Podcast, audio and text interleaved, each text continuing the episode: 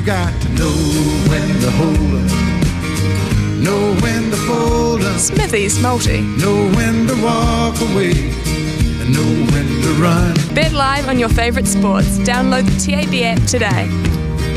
So our uh, Friday freebie was uh, not too successful um, because we only got one leg up, and that was Brian's uh, UFC leg actually.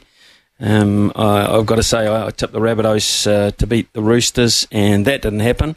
Uh, and uh, also the Manawatu margin of uh, of loss was more so than the 20 points that was given by the TAB. Yes, Tasman 58, Manawatu 19 yesterday. So that didn't help either. So we're up for grabs again this week, and all the calls, etc., and all the entrants into uh, Stump Smithy at 11.30 each morning, uh, they go automatically in the draw for that one.